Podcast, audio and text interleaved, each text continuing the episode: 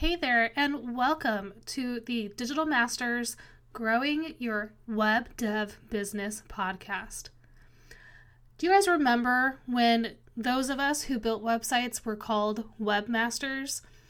We've entered an age where building a one off website and just being able to build a website is no longer enough.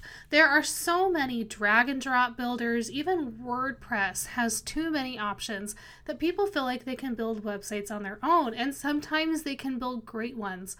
So, how do we combat that in our industry?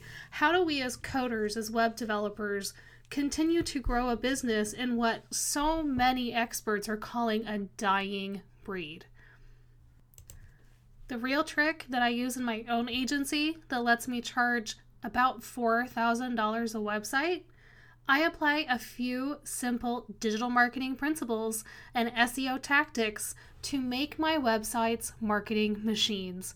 But the real thing that is different about how I approach my business is I also provide a variety of digital marketing services to my clients because not only have I been building websites for over 16 years, I've been working in digital marketing for well over 12.